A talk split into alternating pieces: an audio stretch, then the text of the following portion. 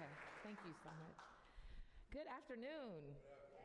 I am always excited to come and to um, break bread with you all.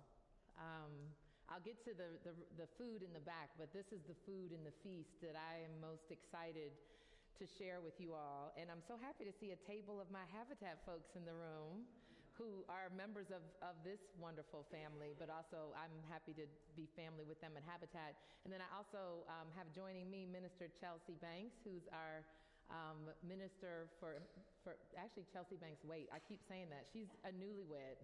Um, but she is our minister for children at Ebenezer, and her husband is um, our minister to youth. So I'm so happy that she's here with me. So I hear y'all have been having a good old time this week. You had some um, a session on Monday, um, and my understanding is you talked a little bit about the prophetic words and messages of Paul.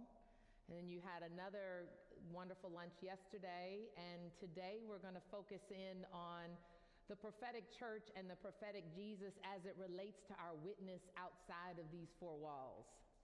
So I thought I would begin um, just so we're, you know, the lawyer in me always likes to make sure we have some defined terms up front so we're all having the same conversation. Uh, so, with that, I want to talk a little bit about what it means to be a prophet. Um, before I begin, I want to throw that question out. You can speak with your mouth full of food. Just briefly, what does it mean to be a prophet? Just generally speaking, you don't have to give me an academic, full on, with reference definition. Just your understanding of it, what it means. To see. To see. Have a vision. Have a vision. Speak truth. Speak truth. To be. Mm, I heard something on this side. Leader. A leader. Someone said something over here. I don't want to miss it. It was a male voice. Okay. To be truthful. That's what it was. I wanted to catch that. Um, of the Old Testament prophets, which we often hear of the prophets in the Old Testament, and today I want to briefly talk about the Old Testament prophet and the New Testament prophetic tradition, right? So, of the Old Testament prophets, there are 16 that are specifically called prophets, whose prophecies form part of the inspired canon, and they're often divided into four groups. We've got the prophets of the northern kingdom of Israel, which is Hosea, Amos, Joel, and Jonah the prophets of Judah, the southern kingdom Isaiah, Jeremiah, Obadiah, Micah, Nahum, Habakkuk, and Zephaniah.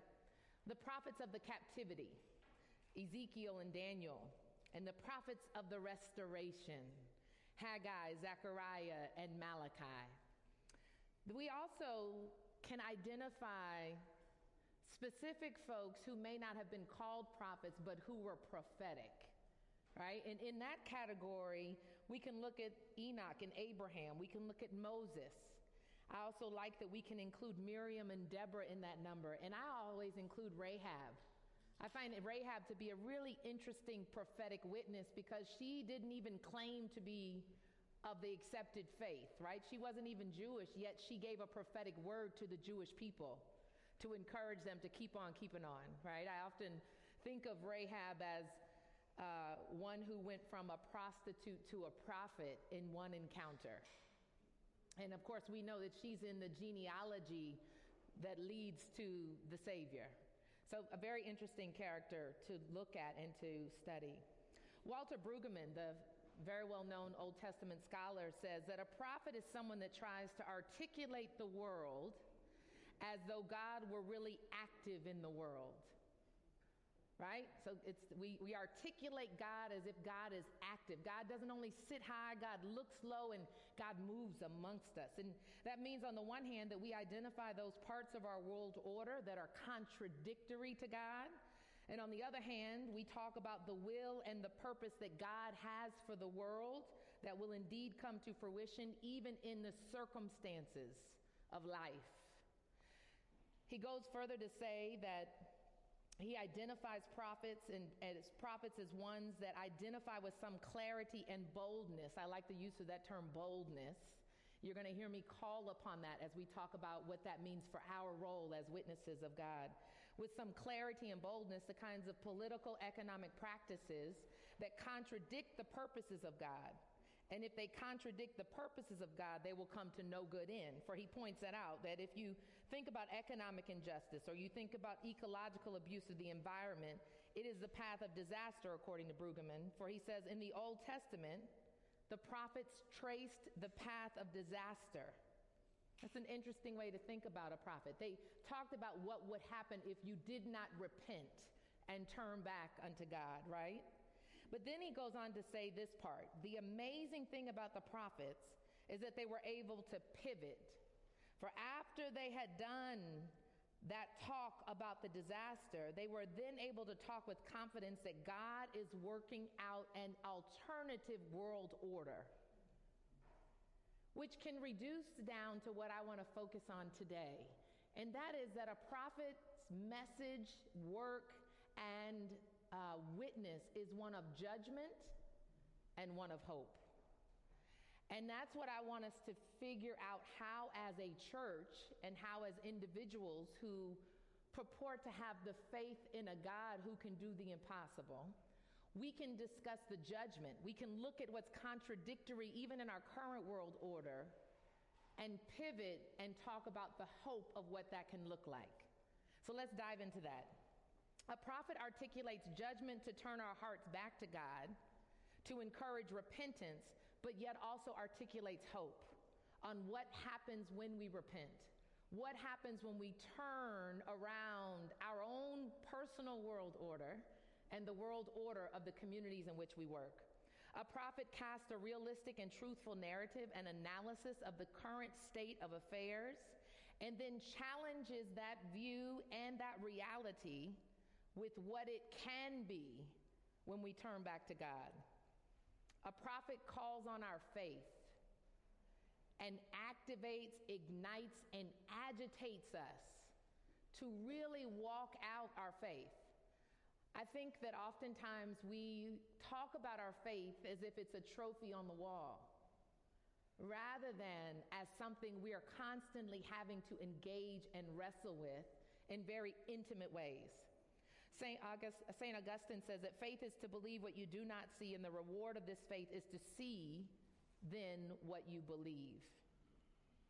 We understand faith to be the substance of things hoped for and the evidence of things not seen. In our very secular and worldly view, it's difficult to aspire for something you haven't yet seen, isn't it? It's difficult to lean forward into something you don't yet know. It's it's like Joshua convincing the people to put their foot in the water of the Jordan River in order to get to the promised land when many of them probably couldn't swim. We have many of those moments in our own personal walk with God, I'm sure. If we really are honest about engaging our faith, God, how could you call me to do that? How could you tell me to forgive that person? How could you really think I'm credible, able, and qualified to do that which you've called me to do and to say that which you've called me to say. That, that not knowing what the outcome is going to be, but doing it nonetheless because we believe that God is God. Faith involves belief in something often bigger than ourselves that reaches beyond our mere intellect and that requires our souls and our spirits to engage. It's not merely a trophy, as I said earlier, but it must be dynamic in order to become. And honestly, I think, and that's why the work of Lenten season for many of us, I believe that great work is the soul work, where we actually have to become intimately connected again to our souls. The season of Lent for me and for many is our opportunity to return to ourselves because we get so caught up in the hustle and the bustle of life, we stop asking why we do what we do, and we just do it. During Lent, we begin to go back to our why. Isn't that right, Tom? We've been focusing on that quite a bit in the habitat realm. And begin to ask and to seek and whew, have the bravery to see, as David did in Psalm 51, that there's some mess in us that's been keeping us from being all that God has created us to be. Cleanse me with hyssop, O Lord. Wash me that I might be made new. God, cleanse me so much so that I might return into the joy of my salvation. All of a sudden, we begin to encounter God again for the first time. That's why Lent is so powerful, and that's why this engagement with our faith is often something we leave to the side because if we do that faith work, we're afraid of how vulnerable we might feel. We're afraid of what we might see in ourselves and what's been keeping us from being all that God has called us to be. To be prophetic, we have to be willing to deal with the parts of us and the parts of our community that have not yet returned back unto God. That's hard work because it means that we've got to call some things out that we have become comfortable with rather than to enter into some spaces, conversations, and relationships that are not comfortable. I often call that the yoga work of faith, where you have to sit in a position that doesn't feel good or that is not comfortable at all, and you may look silly doing it. But if you just stay in that uncomfortable place, there will be a great reward. So, a prophetic church, one that represents a prophetic Jesus, is willing to take that deep dive. One of my favorite prophets in the Old Testament is the prophet Isaiah. So, Isaiah says in chapter 40, verses 3 and 6, and I will read these to you. He says, A voice cries out, in the wilderness, prepare the way of the Lord. Make straight in the desert a highway for our God. For every valley shall be lifted up, and every mountain and hill shall be made low. The uneven ground shall become level, and the rough places plain. Then, he says, the glory of the Lord shall be revealed, and all people shall see it together, for the mouth of the Lord has spoken. A voice cries out. There is a crying out that is a part of the prophetic tradition. There is the speaking out. There's speaking to speaking truth in the midst of gray and lack of clarity, right? There is a crying out that Isaiah puts forth in this chapter. And in this chapter is the beginning of the second part of the book of Isaiah. In the first half of the book, Isaiah the prophet delivers a message of judgment. Remember, judgment and hope to Judah and to Israel and other pagan nations. Isaiah calls them to repentance and encourages them to turn from their sinful ways. In this second half of the book, where I just read these few verses, the prophet brings a message of hope, forgiveness, and comfort. This second half tells of a release from the Babylonian captivity, the future Redeemer who will come to bring sight to the blind and set the captives free, and a future kingdom on earth as it is in heaven. In this text, Isaiah offers words of comfort to an exiled people, and he says to them that you've been exiled for so long, but now let's get ready for there is a time for restoration. That's we all want to hear that, right? We all want to hear about the refreshing and the restoration, but before we can get to the restoration, he focuses in somewhat on that judgment component. Isaiah is speaking to a people who know wilderness and exile very well. The imagery, again, visible, desert, rough places, valley, and mountains. He uses that throughout his prophetic words because he calls us into this conversation and engagement.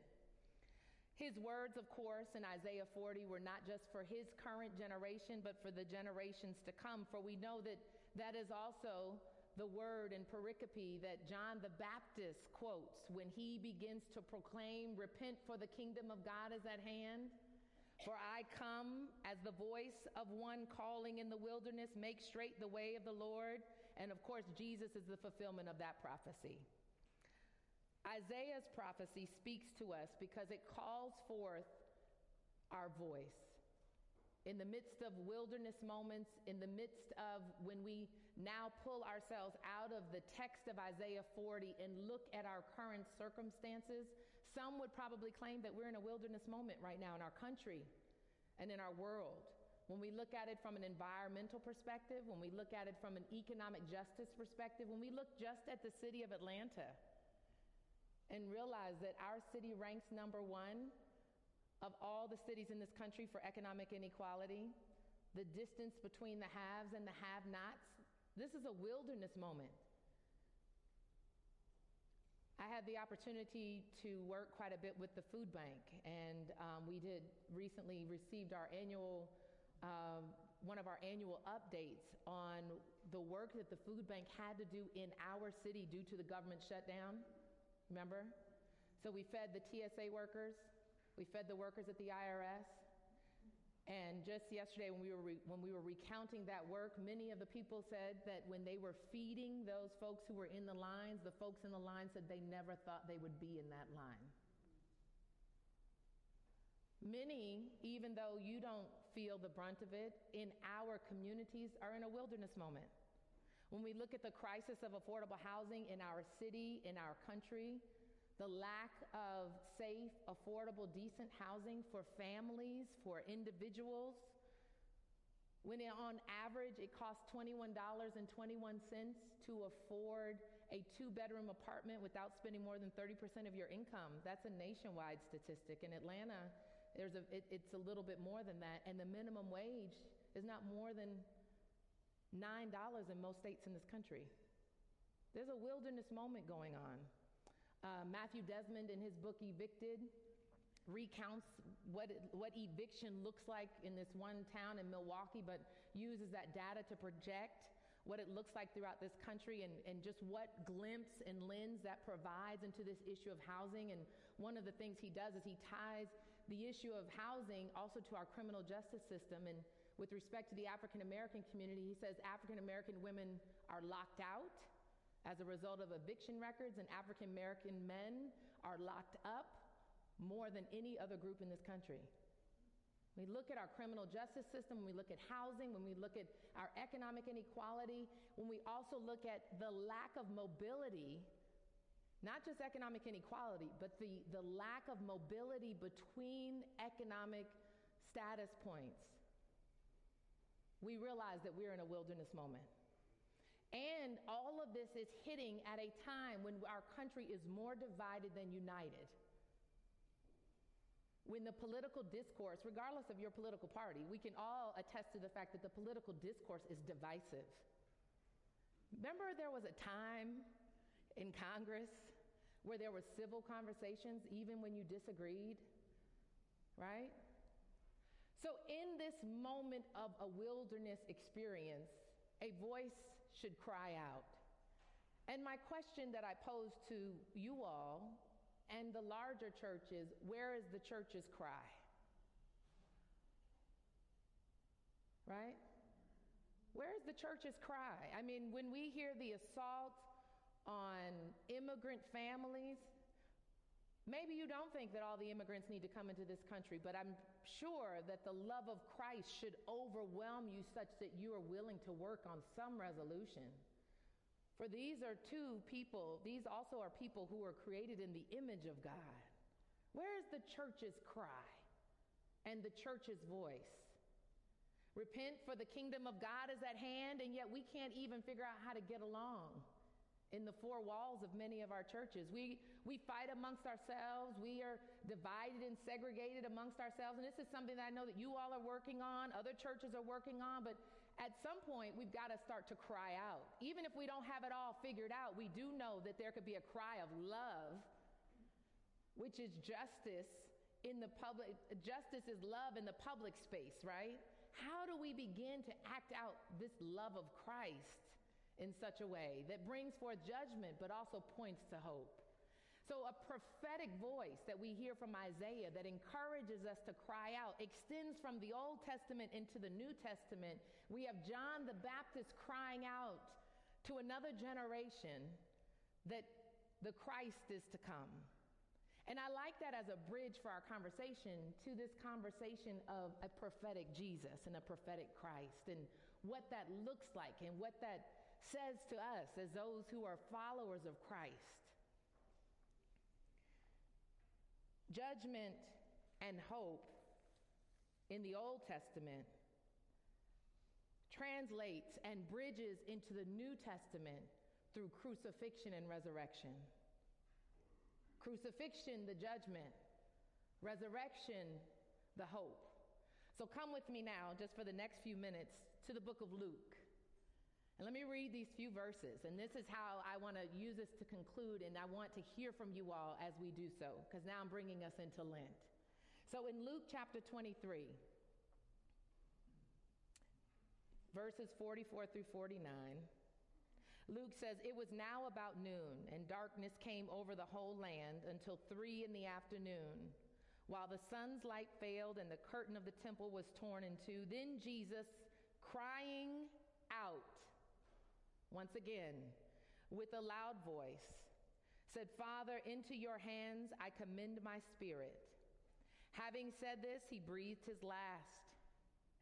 When the centurion saw what had taken place, he praised God and said, Certainly this man was innocent. When all the crowds who had gathered there for this spectacle saw what had taken place, they returned home beating their breasts.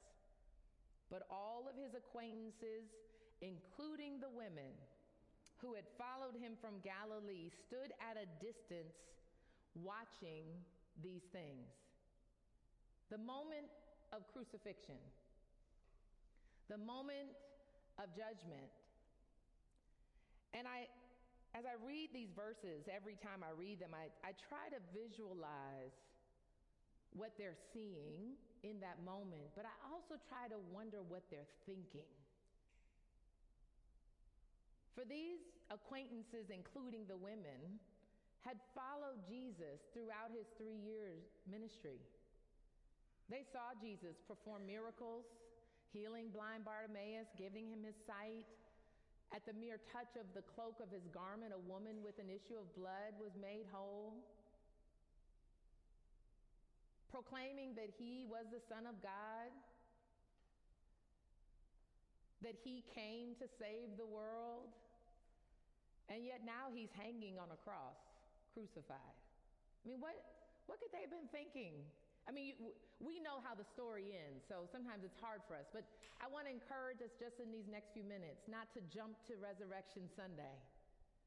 But what is, what is life like on Saturday? If he's crucified on Friday and he doesn't rise again till Sunday morning, I mean, what, what do you do on Saturday? How many people were crying out? Or how many were thinking all hope is now lost? I mean, you, have probably been in, at this faith thing for a while, I would imagine. Have you ever had a Saturday moment?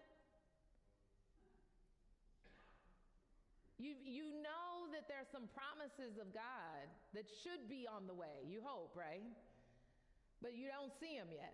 I mean, sometimes Saturday lasts a week, a month, or years. Someone in here may be in a Saturday moment. I had a Saturday moment when I was going through my divorce, two days, begun two days after I was ordained. I'm like, wait, you, have you ever felt that way? You've done everything you thought you were supposed to do. You've been faithful. You've sacrificed. You've You've read your Bibles. You've taken Eucharist. You've gone to every service you could possibly ever go to and yet you don't hear an answer to your prayer? Mother Teresa said for 50 years she didn't hear God's voice. How her Saturday was 50 years. You know, Madeleine L'Engle, the Christian mystic, says it's great when you first accept Christ, right? Because when you pray and you get these immediate yes responses take me back to the joy of my salvation, right? To the, the beginning of relationship with Christ. But she, she goes on to then say, but as you stay in this faith thing a little bit longer, you begin to pray and you then get no answers. That's tough. And she says, that's tough enough to get no answers. She said, the worst is when you pray and you don't hear anything at all. Those are Saturday moments you know, all these wonderful hallelujah mountaintop experiences in this moment right here now hanging on the cross. And somewhere between that crucifixion moment, your faith has to be stirred and ignited to, as, as my, we say in my grandmama's church, so that you can keep on keeping on. Because somewhere along the way, you've got to begin to cry out. So the Bible says that faith comes by hearing and hearing by the word of God. Now, I'm, I'm, I'm going to come after y'all for a minute because I know it, it, in, in many Episcopal churches I've been in, not this one, y'all don't really cry out. During your worship services. Am I, am I stepping out of my lane? But there is something prophetic for your own soul and the witness of that to others that comes when you cry out. Isaiah said, A voice cries out. John the Baptist comes and says, I am one of the voices that cries out. Jesus hanging on the cross says, I cried out. And my question to all of us, and you, for those who thought I might give just an academic, and I could do that next time, but an academic conversation of the church, I really came for you individually in your own faith walk to ask you when did you last cry out about your faith? When did you remind yourself that God is still able? When did you remind the person next to you on the pew that I know that even in this moment we're being called to do something uncomfortable and yet God is still able to keep you? You're not going to fall apart. You're not going to lose everything. You all know I like that conversation about race, you know, that thing we talk about occasionally. Because eh, there's, it's really a human conversation. I mean, you know, when you take it all away, it's really about human beings connecting authentically, right?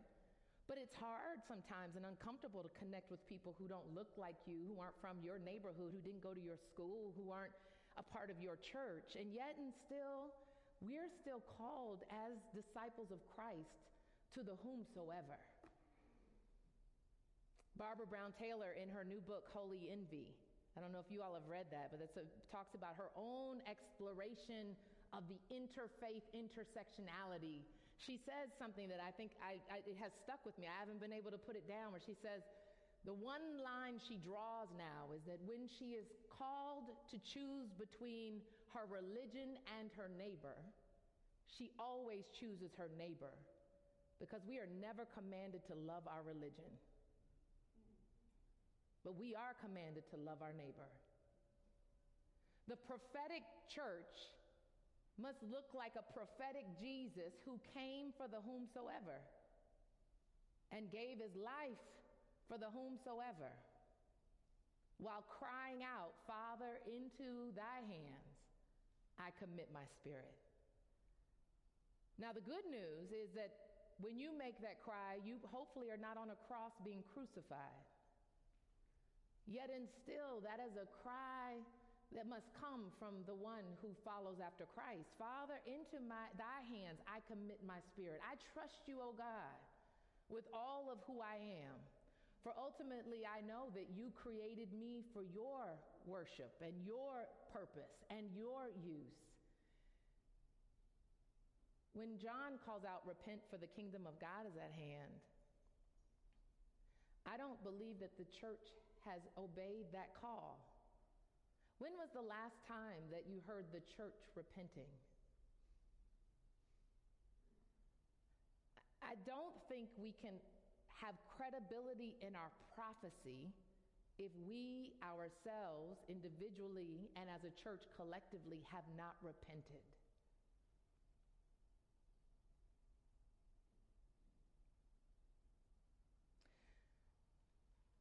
I love Notre Dame. I wrestled I, with whether or not I was going to say this, but I'm going to say it. I love Notre Dame. I was there in June. The outcry for this edifice has been louder than the outcry for the destruction of lives. It is beautiful in architecture, it houses amazing history. It is a building. And in less than a week, they have raised more than a billion dollars to rebuild the spire. And coming into work this morning, I said, We have enough money in this world to end world hunger. Because if we can throw that kind of money together to rebuild a building, and yet and still we have people starving in the shadows of the building, where is the voice crying out from the church? Where are, I mean, where, where are we, where are we crying out? For the buildings that God has built in God's own image that suffer every day. Being a prophetic voice is not a comfortable place to be,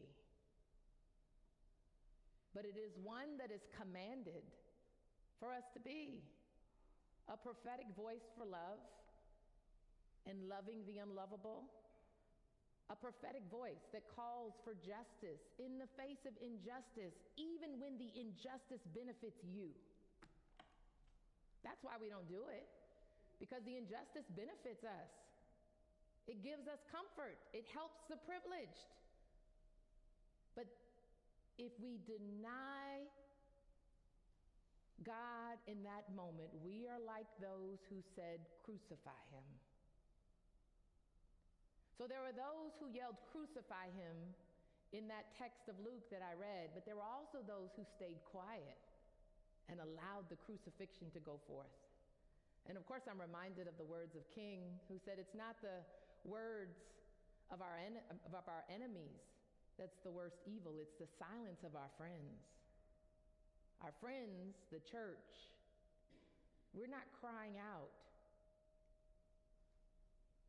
and we've got to cry out. We serve a prophetic God, a prophetic Christ. So, in this Lenten season,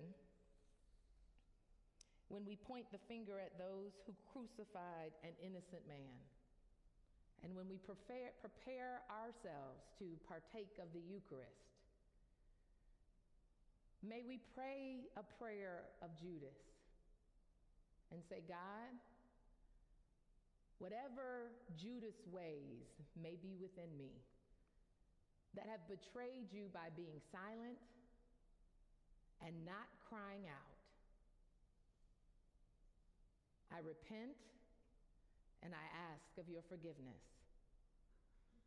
For there are many in this world who are wondering where the church is and why the church has been so silent. For it is in times like these where there's divisive dialogue that the church can be the unifier. Where there's hatred and injustice, where the church can be a beacon of light upon a hill. And we can usher all into a moment of resurrection. Now, many will say that a prophet points to heaven as the day of resurrection, that things will get better in the by and by. That's heaven.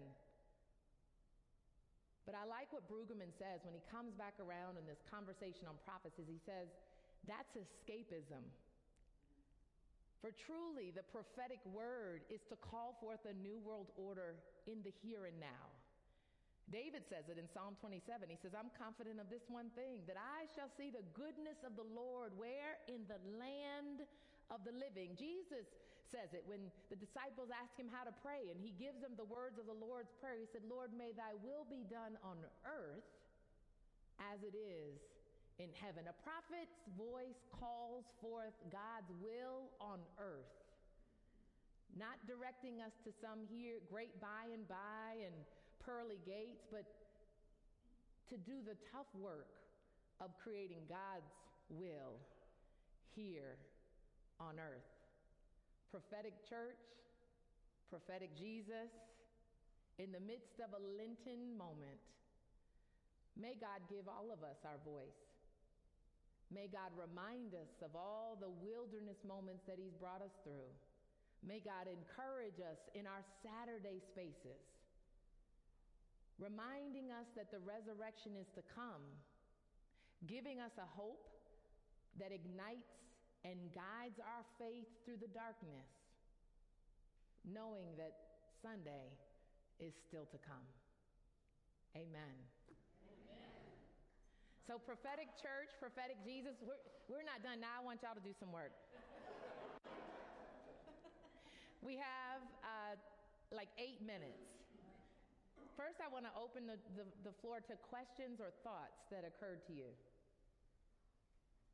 Yes.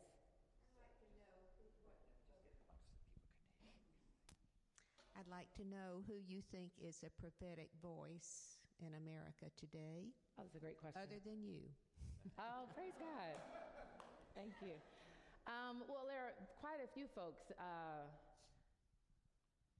I think in many time, many instances, Saint Fran- uh, Pope Francis is a prophetic voice, constantly calling us back to the love of Christ. Um, uh, a woman, Traci Blackmon, she, we've had her at Ebenezer a few times. She's a powerful prophetic voice. Um, Moral Mondays.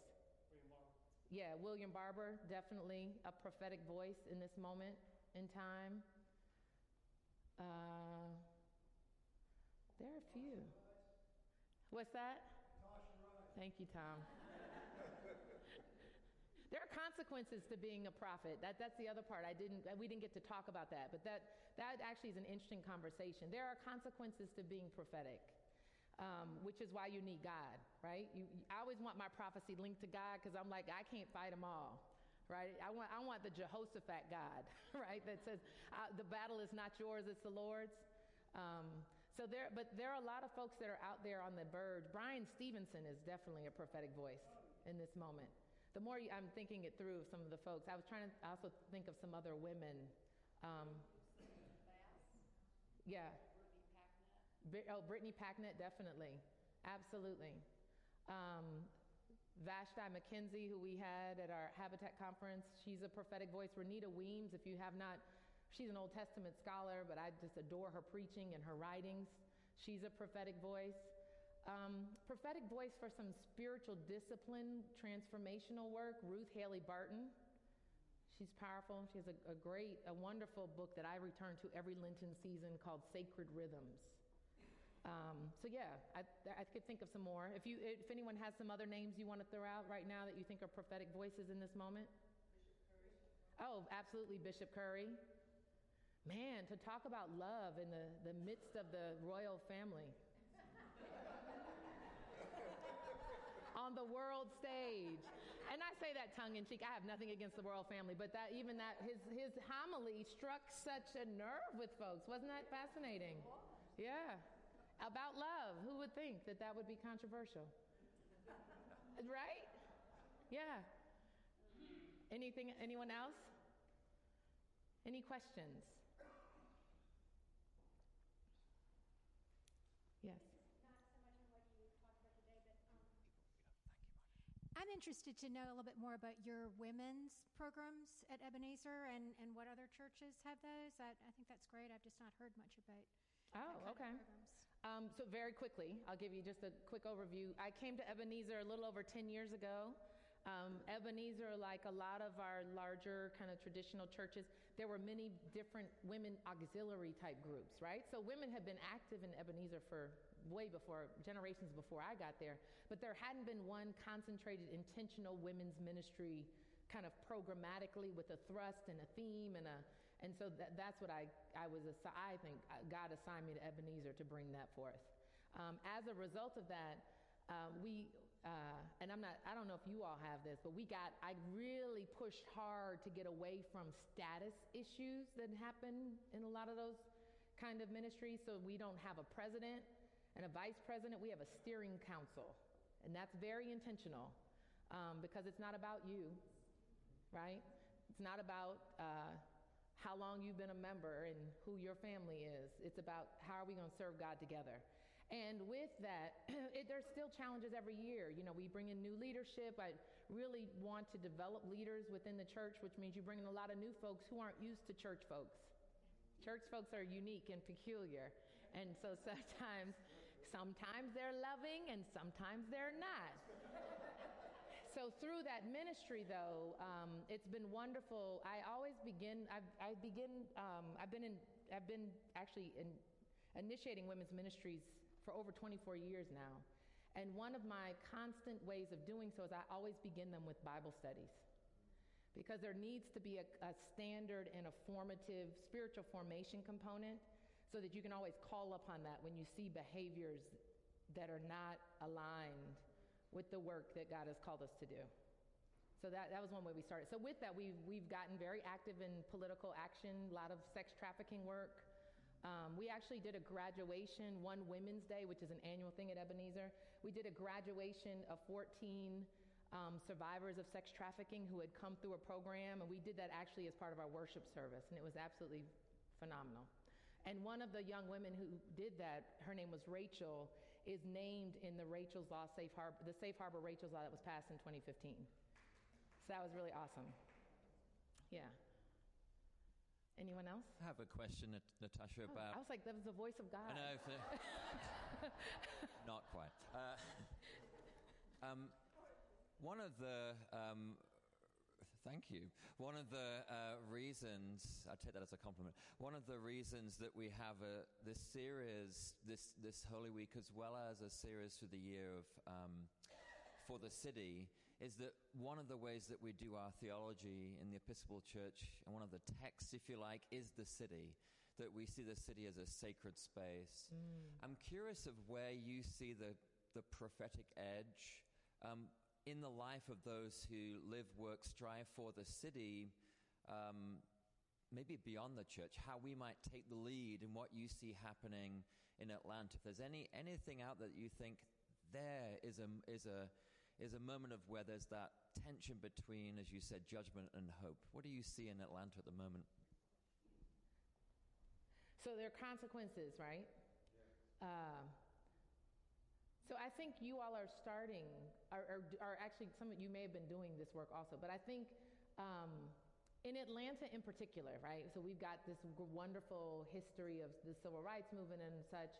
Um, I think that there are a few things. I, one way in which I think a church leads is you take issues, you don't take political parties, right? And, and one of the things I, I constantly say in my habitat world is housing should not be partisan, it's an American issue. I also say the same thing about race. Race is not a partisan issue, it's an American issue. So that's an issue in this city in particular with our history and our challenges that I think the church can be a leading voice on witnessing that. Now, what does that mean? Remember the repent for the kingdom of God is at hand? That means that there's a lot of repenting work that needs to be done in the churches, right? When, and, and, I'm pointing right now, my finger would point as if I'm a finger pointer, but I'm not. My hand would extend to white churches. I'll deal with some black church stuff too, because that black churches, and I, it, but the fact that we have to say white churches and black churches, isn't that crazy? Right?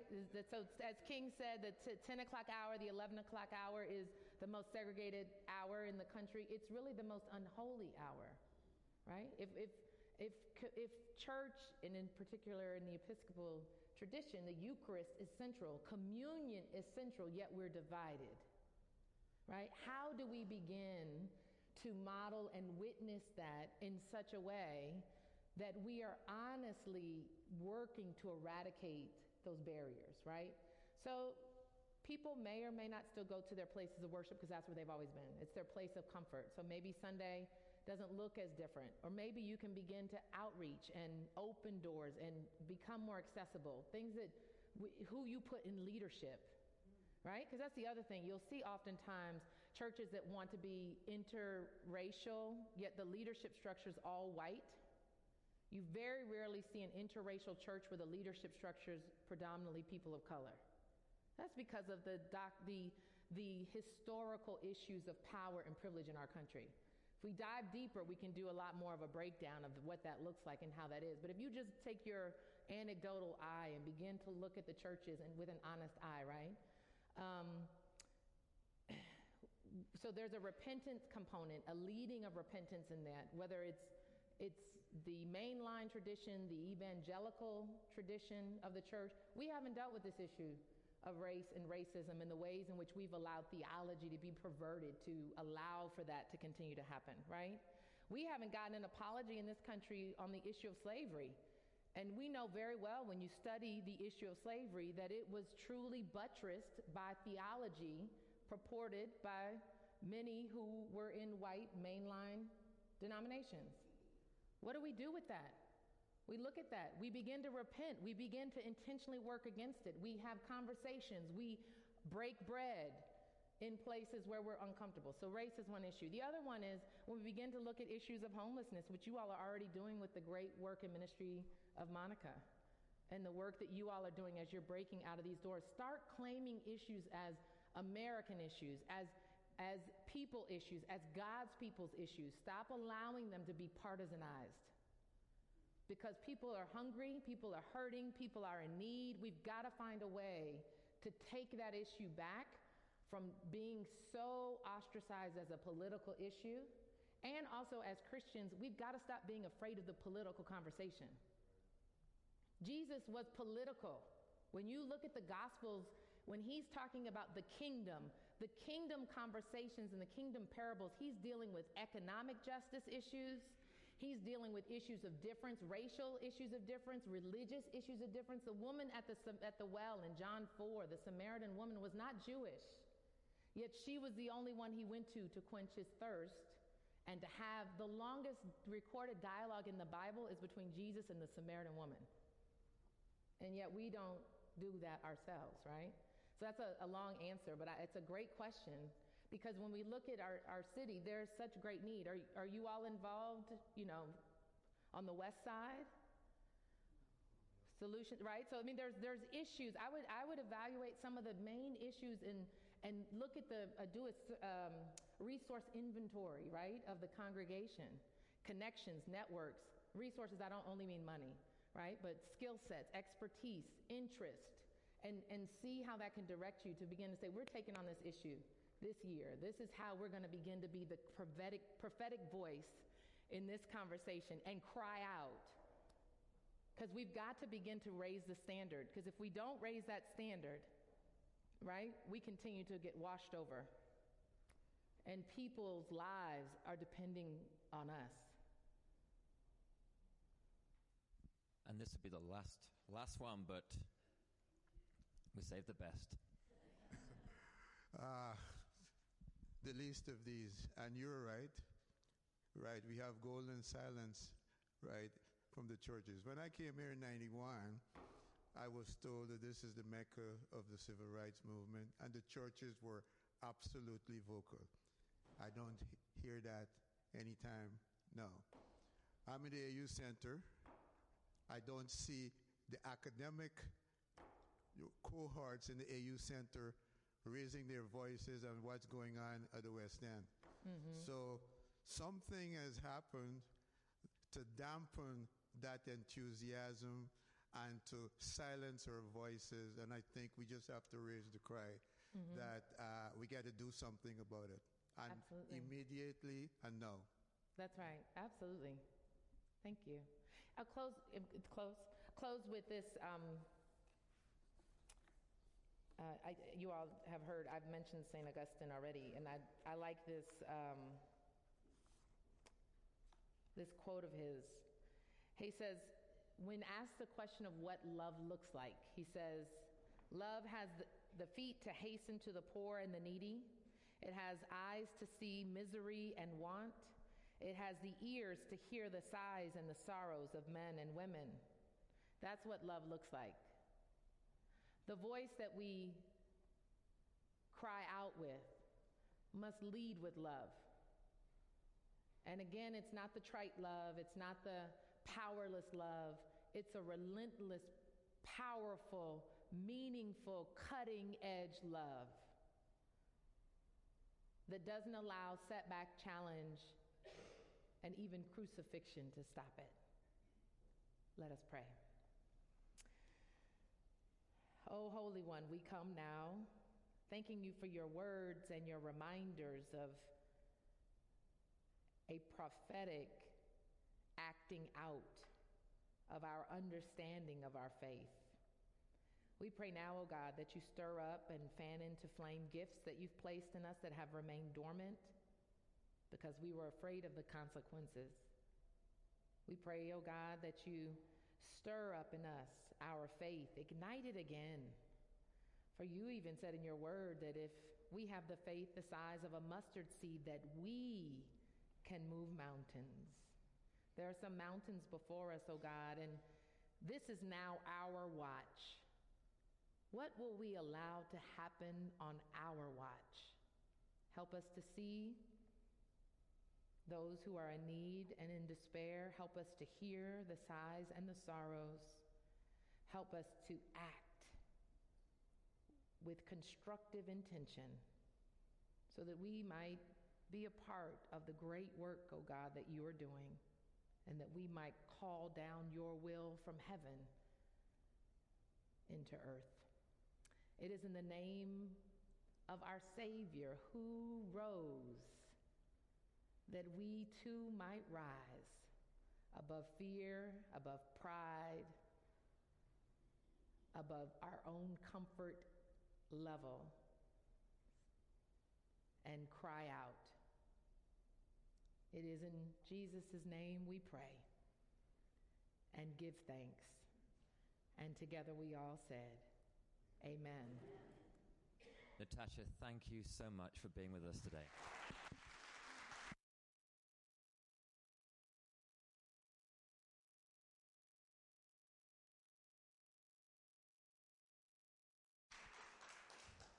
Thank you to everybody. Please do take a cookie as you go.